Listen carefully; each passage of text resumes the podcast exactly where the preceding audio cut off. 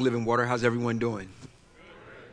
Good, good. Uh, uh, my name is uh, James Axel, and uh, like Pastor Harry said, uh, I'm a member here. I've, I've, been here for about three or four years now, and uh, I just want to thank Pastors Mike and Ben in their absence for the honor and the privilege to be able to share God's word. Is something that I never take for granted. I want to say good morning to those that are watching uh, via the live stream. And uh, I, am not going to be before you long. Uh, however, I am going to be a little bit longer than yesterday. Uh, I don't wear a watch, and so when I was outside yesterday, I didn't have any sense of time, and uh, I thought I was up there a lot longer than I actually was, and I think it may have been the shortest living water service that we had. So if you have plans, you should have came yesterday. It would have been like a an express, a, 45 minute service. But uh, for those of you that uh, have your Bible, if you have a smart device, if you can turn to uh, Romans chapter 3, uh, we're going to pick up at verse 9 and go all the way down to the 20th verse. Once again, that's Romans chapter 3, verses 9 through 20. And once you have it, I humbly ask that you would stand uh, for the reading of God's word.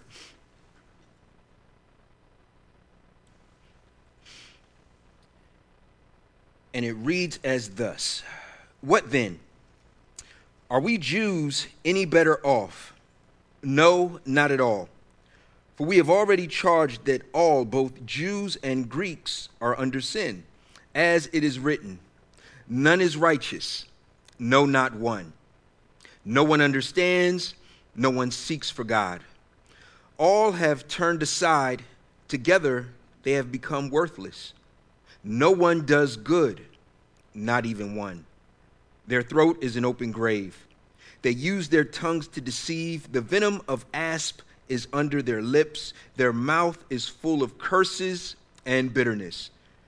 Their feet are swift to shed blood. In their paths are ruin and misery, and the way of peace they have not known. There is no fear of God before their eyes. Now we know that whatever the law says, it speaks to those who are under the law, so that every mouth may be stopped, and the whole world may be held accountable to God. For by works of the law, no human being will be justified in his sight, since through the law comes the knowledge of sin. You may be seated.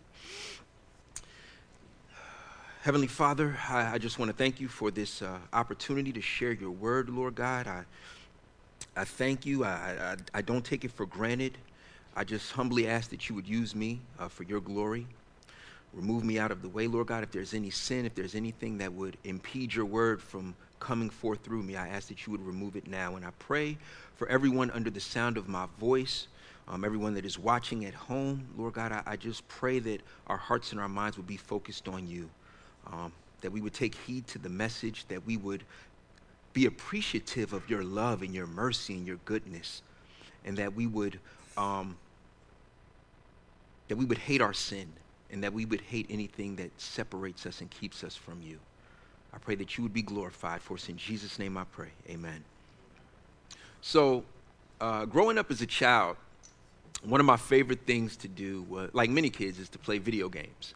And uh, I didn't discriminate, you know, if it was Sonic the Hedgehog, uh, Mario Brothers, Street Fighter. I, I was a gamer up until I was about 25 years old. It was all good. And so, when I turned 14, there was one game in particular that hit the market, and I just absolutely had to have it. Now, I see that there are some children in the audience, so I, I want to be clear this is not an endorsement of this video game. This is, uh, this is an introduction, this is a part of my testimony. But when I was 14 years old, uh, a game called Mortal Kombat 2 came out. And uh, for those of you that are not familiar with the game, it is extremely violent. It's basically two characters who fight to the death. And when you defeat a character, the person that's been defeated, they're, they're out on their feet, they're wobbling for about 10, 15 seconds. And then this voice shouts out, instructs for you to finish him.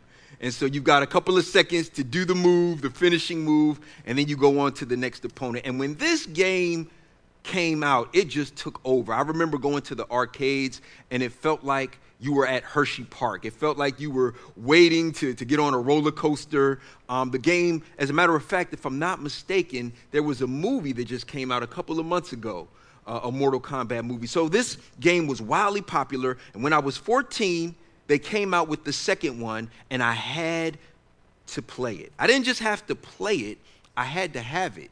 But the problem was, I was 14 years old, didn't have a job it wasn't my birthday, and it wasn't Christmas, which meant asking my parents for the $50 was not an option.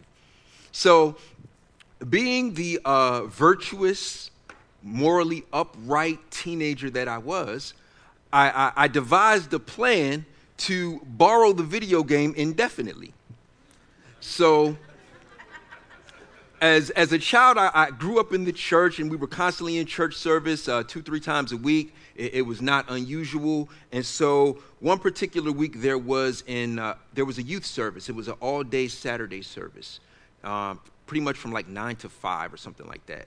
And so, while we were in this youth service, I knew that nearby the church there was a store that would have the video game that I wanted. And so, after about three or four hours, of this service. They gave us an intermission. They gave us uh, maybe 45 minutes, maybe an hour to stretch our legs, get something to eat, and come back to the service. And so during the intermission, I hollered at my best friend at the time, whose name was Mario, and I, I told him my plan. He was in agreement. And so during the intermission, we left. We went over to the store. Now, this is back in the day. I, am I'm old. I'm an 80s baby. So this is back in the day before they had the video games in the case. Now you go and you point out the game that you want, and they unlock it and they hand you the game. But back then, it was, it was almost imagine yourself going to the library and there's just video games on the shelf. And so as I go to the store, I look, I look, I look, and eventually I see Mortal Kombat 2. I grab it, I slip out of the store and go back to church and wait for the church service to start. So, yeah, I was one of those kids. Pastor James would not have enjoyed me when I was younger. And so um, I'm excited, and as the adrenaline is coming down, as the excitement is coming down, I look around and I don't see my best friend. And I'm not tripping because we got some time. We had a nice long break. We had about 20 minutes before service started up. And after about another five minutes, I began to get extremely nervous. And each minute felt like an hour. And so eventually, I mustered up the courage to talk to a couple of my other friends who were there. They were a little bit older than me. They didn't know what I had just done, but I asked them if they would just walk with me to the store because I was looking for Mario. And so as we go back, uh, as I go back with the group of friends, we go to the store, and, and sure enough, uh, my, my biggest fear had been realized. Uh, there was a circle of adults surrounding my best friend, and there was a man in the middle who uh, didn't work at the store, but apparently him and my friend had got into it, and it looked like my friend was about to get beat down. So when we all saw what happened, we rushed through the circle to, to uh, protect our friend. Thankfully, cooler heads prevailed. The police came, and immediately my friend and I were arrested. And so as I'm in the jail cell, uh, I am proclaiming my innocence. I'm telling the cop, you don't understand. You got the wrong kid. It wasn't me.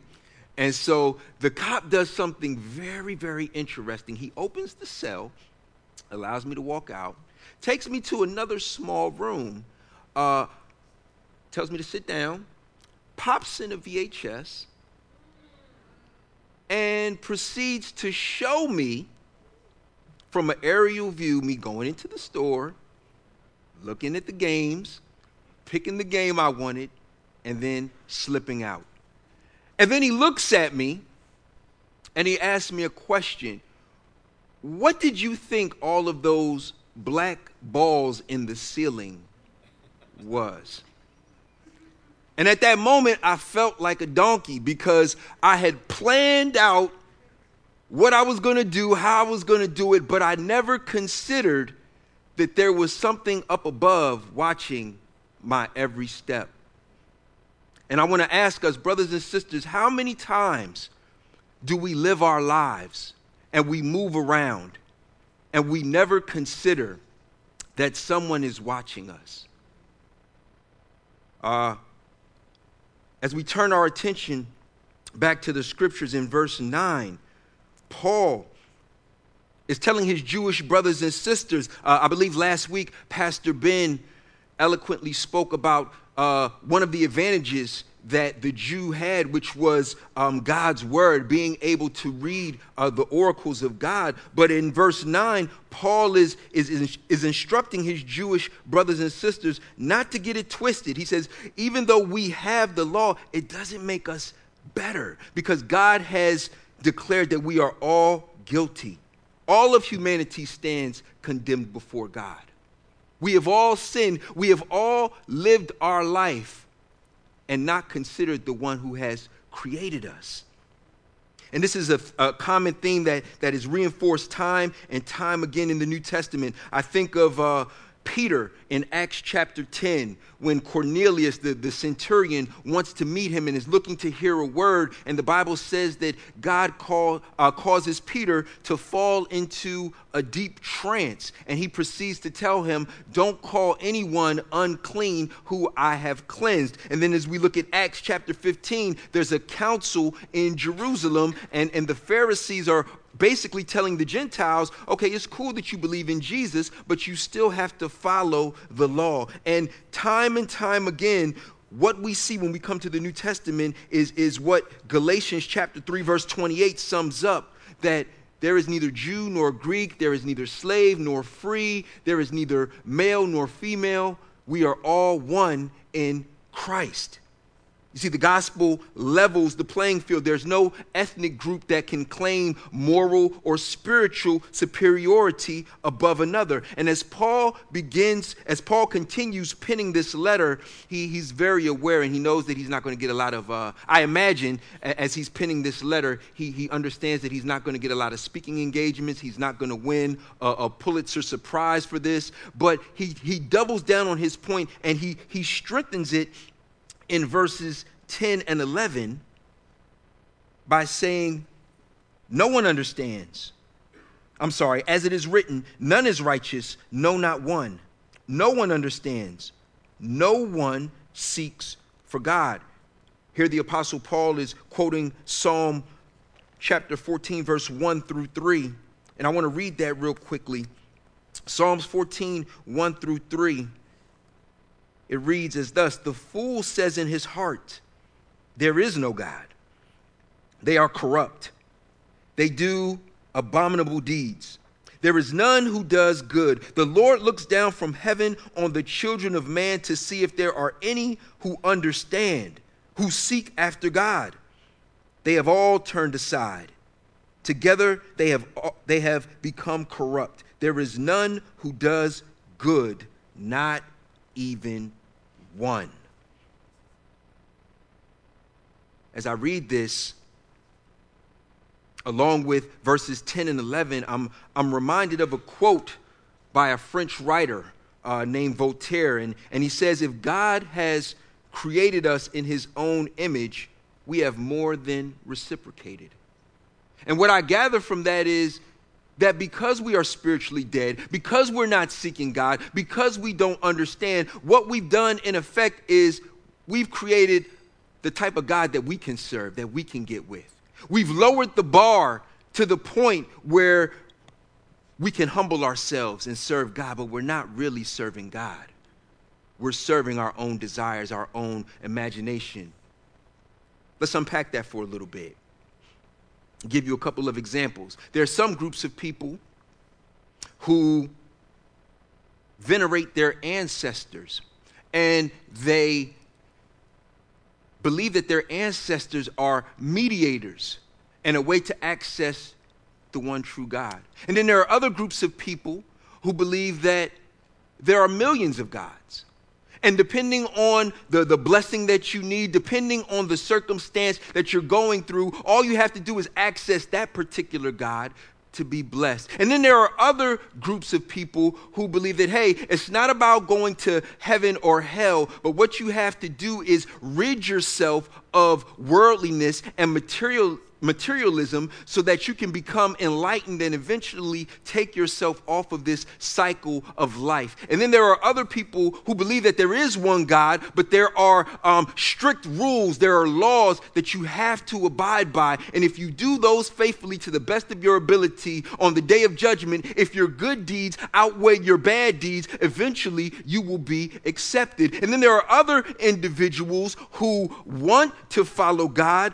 but they come across certain passages, and so they embrace a God that will uh, wink at their sexual preferences, even though the Bible clearly calls it sin. And then you have other groups of people who may have been fueled by past and present injustices, and they see things almost exclusively through the lens of race and ethnicity, and they have elevated that above God's word, and they refuse to walk in forgiveness. And then you have other groups of people who have bowed to the idol of American exceptionalism and believe that their faith is inextricably linked to a political affiliation. And then you have other groups of people that the book of Psalms talks about in 14, uh, verses 1 through 3, who are, the Bible calls them fools, and they say, There is no God. I'm going to live a life of hedonism and I'm going to do whatever I want to do. And this just clearly highlights that no one understands, no one seeks God. There is none righteous, no, not one. As we go, as we go to verse 12, Paul continues his point, and he says, All have turned aside.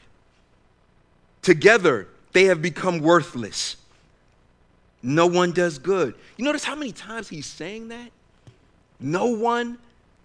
He's including everyone. No one does good, not even one. And in verse 12, that word worthless in the Greek is, is akreao, and it means to make useless or to render unserviceable.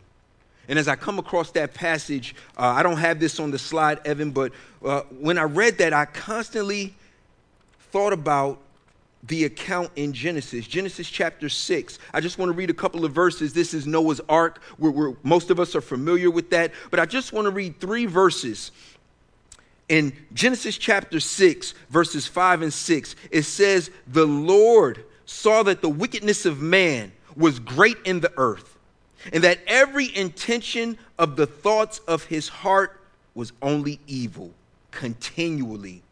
And the Lord regretted that he had made man on the earth, and it grieved him to his heart. And if we skip down to verse 11, it says, Now the earth was corrupt in God's sight and the earth was filled with violence.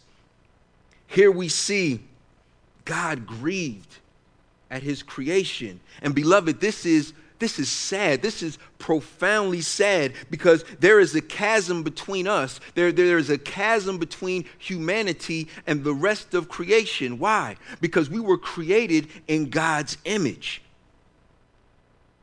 And because we bear the image of God, there are certain attributes that we share with God, not to the same degree as God, because He is infinite and He is eternal, but there are some communicable attributes that we share with our Creator. For example, there's goodness, there's love, there's truthfulness.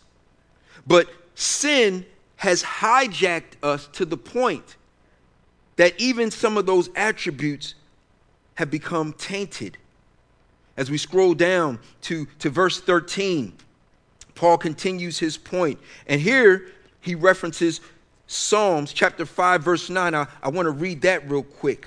I believe that's one of the slides. Uh, Psalms chapter 5, verse 9. He's referring to David in this passage, and he says, For there is no truth in their mouth, speaking of the wicked. Uh oh. For there is no truth in their mouth. Their inmost self is destruction. Their throat is an open grave. They flatter with their tongue.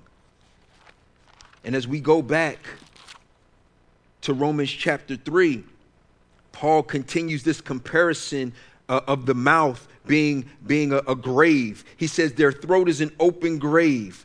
They use their tongues to deceive. The poison or the venom of asp is under their lips. Their mouth is full of curses and bitterness. And if we combine this, these verses with what we just read in Psalms, we see that they're talking about the, the sin of flattery and cursing and bitterness and malice and lying. God gave us a mouth to proclaim his glory, to magnify him, to talk to him in prayer, to share the gospel, to be able to speak the truth in love, and to encourage one another. But sin has hijacked it, and our speech has become corrupted. Paul continuing his, his point, knowing that it doesn't just stop there. He goes on in verses 15 through 17, and he talks about their feet are swift to shed blood. In their paths are ruin and misery. In the way of peace they have not known.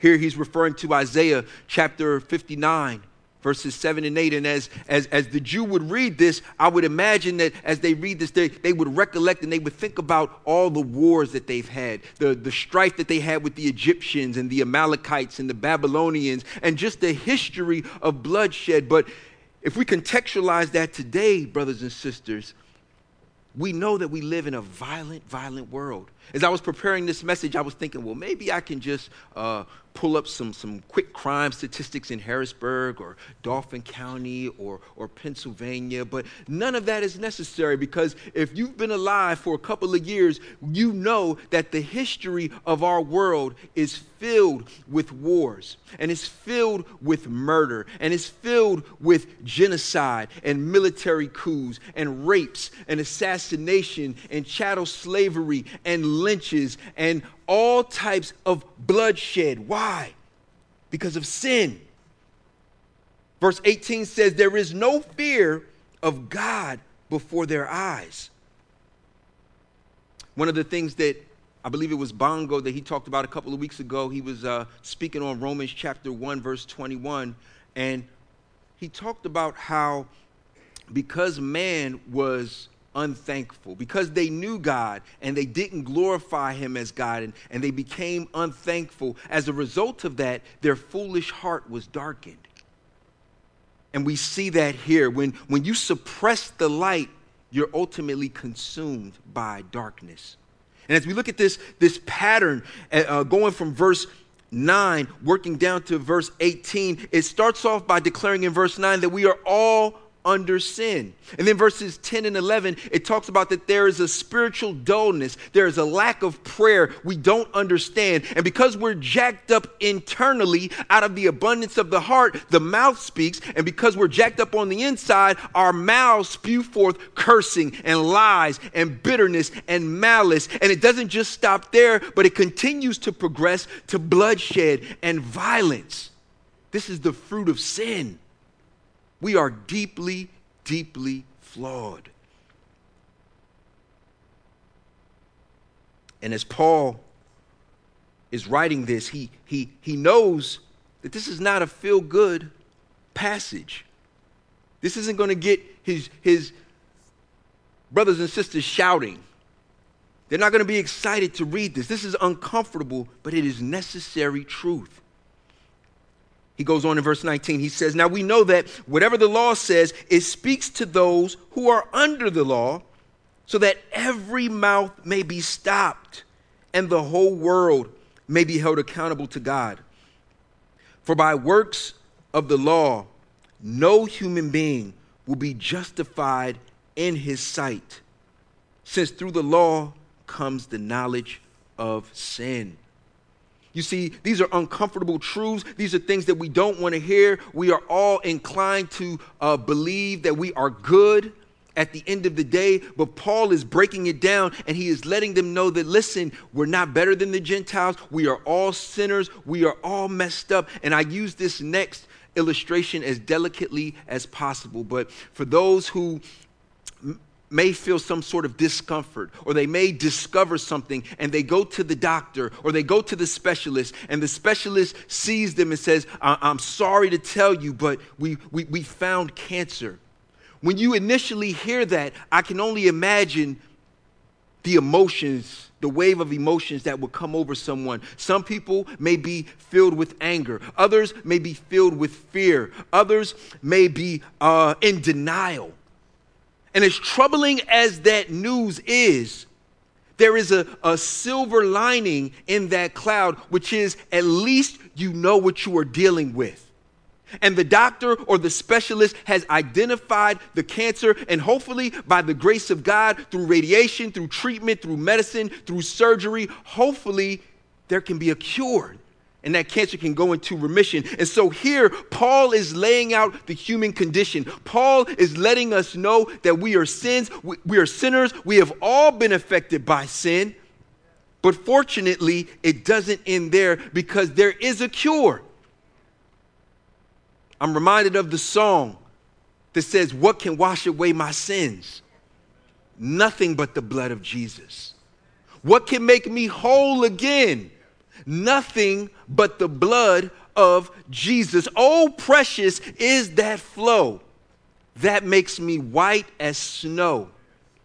No, no other fount I know, nothing but the blood of Jesus. And so, in closing, I told you I wasn't going to be before you long. So, in closing, as the police officer showed me the video,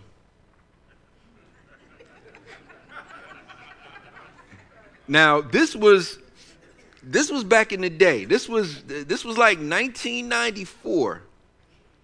But it felt like he had a Blu ray player hooked up to a 4K TV, high def. It was so crystal clear, it, was undeniable. I could no longer lie and continue the insanity and say that it wasn't me. It was so clear when he popped in this VHS that just like the scripture says, my, my mouth was stopped. And I was immediately convicted of my sin.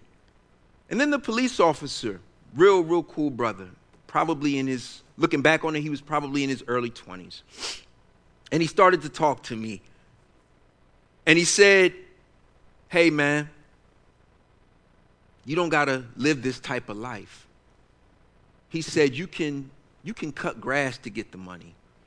He said, You can shovel snow, you can rake leaves, you can wash cars. You're not old enough to get a job, but there are things that you can do to get the money. He said, You could have even waited a couple of months and asked your parents for Christmas, and they probably would have got you the video game.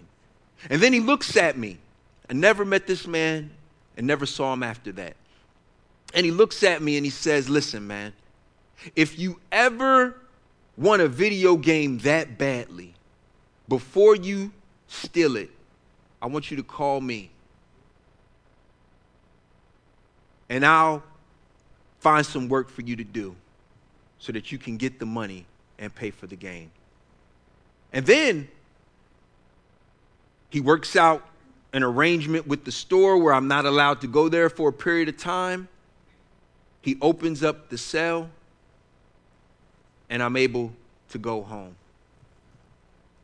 And so a few minutes ago, we talked about some of the communicable attributes of God. Remember, we talked about goodness and we talked about love and we talked about truthfulness. But one of the other communicable attributes is mercy.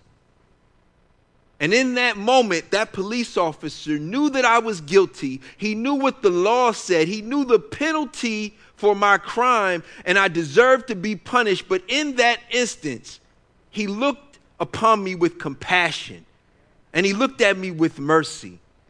And, brothers and sisters, as we look at the law, as we see our condition, we know that we are guilty. We know that we deserve to be eternally separated from God because of our sin. But in His divine love, He looks upon us with mercy. And He sends His Son Jesus to come down, live the life that we could never live, die the death that we deserved so that we could be forgiven for our sins. Who wouldn't serve a God like that? Heavenly Father, I just thank you for your goodness, Lord God. I thank you for your mercy. I thank you for your law, Lord God, because it shows us our sinful condition. It shows us your standard. And if we're being honest, we know that we could never reach that apart from you. We have all sinned. We have all trespassed the law. We have all lived defiantly and done what we wanted to do. But Lord God, I pray that in this moment, those under the sound of my voice who don't know you, that they would not harden their heart and continue to live in defiance, but that they would recognize that there is none good, no, not one, other than Jesus. And I pray that they would place their faith in Jesus and the finished work that he did over 2,000 years ago. And Lord, for those that are under the sound of my voice that have placed their saving faith in Jesus, I pray that we would be bold in our faith, that we would not take your love and your mercy for granted, but that we would proclaim that you are good God, you deserve our obedience, our love, and we thank you and we give you all the glory. For it's in Jesus' name I pray. Amen. Can we all stand as we sing our final selection?